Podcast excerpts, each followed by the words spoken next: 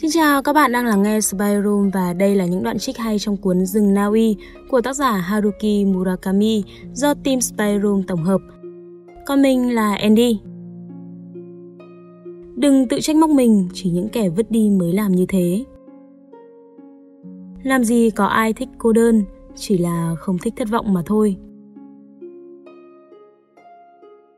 Khuôn mặt của chúng tôi chỉ cách nhau chưa đến một gang, nhưng nàng lại ở cách tôi cả hàng năm ánh sáng. Sau khi chúng ta tìm kiếm rồi tổn thương, sau đó rời đi, lại còn có thể hoàn toàn tin tưởng tình yêu như trước kia, đây chính là một loại dũng khí.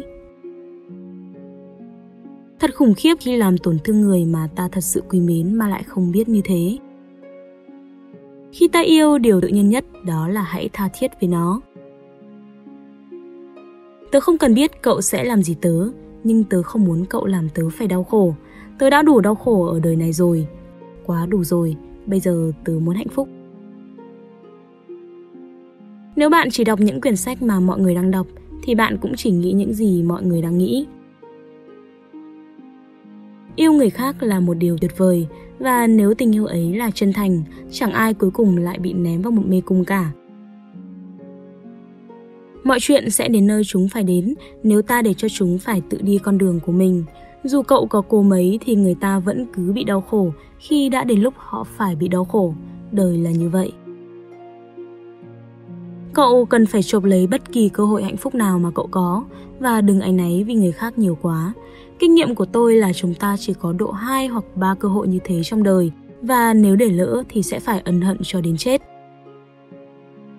Không có chân lý nào có thể làm dịu được nỗi đau buồn khi chúng ta mất một người yêu dấu.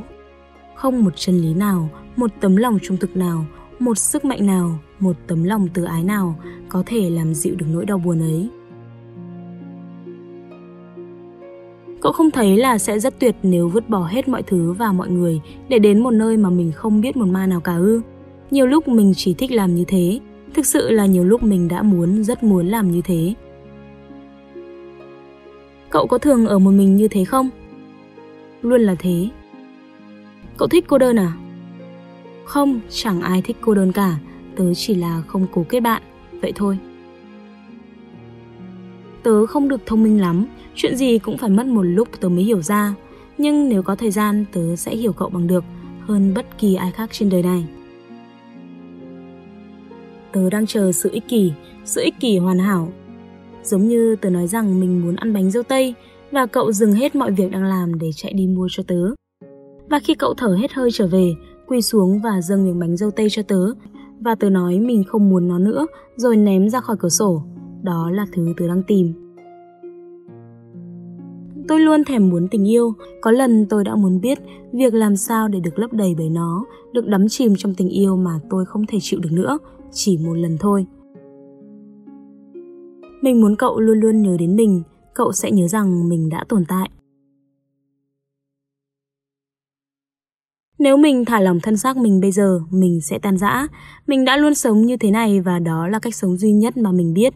Nếu mình thả lỏng trong một giây, mình sẽ không thể tìm được đường về. Khi tôi còn trẻ, khi ký ức của tôi còn sống động hơn giờ đây rất nhiều, tôi thường cố viết về nàng, nhưng tôi không thể viết được một dòng nào. Mọi thứ còn quá sắc nét và rõ ràng, đến nỗi tôi không biết phải bắt đầu từ đâu, kiểu như một tấm bản đồ có quá nhiều chỉ dẫn đôi khi lại thành vô dụng.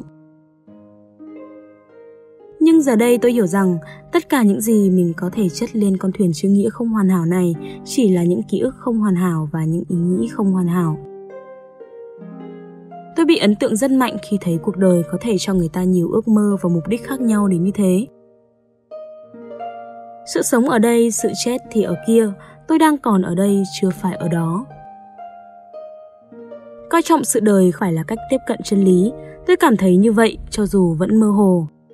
Nhưng sự chết là một thực tế, một thực tế nghiêm cẩn, dù ta có nhìn nhận nó kiểu gì đi nữa. Những tình cảm ấm áp và gần gũi mà mình có với cậu vào lúc đó là một cái gì đó mình chưa bao giờ được nếm trải. Mình cần cậu đáp lại bức thư này, dù lời đáp của cậu là thế nào đi nữa, mình vẫn cần có nó.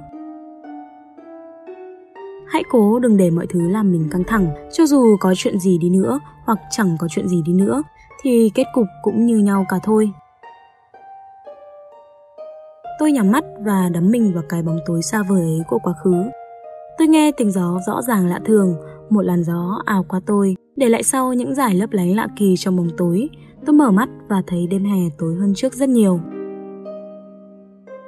Rất rất lâu sau khi con đom đóm đã biến mất, vệt sáng của nó vẫn còn lại trong tôi, lập lòe nhợt nhạt trong bóng tối dày đặc sau hai mí mắt như một linh hồn lạc lối.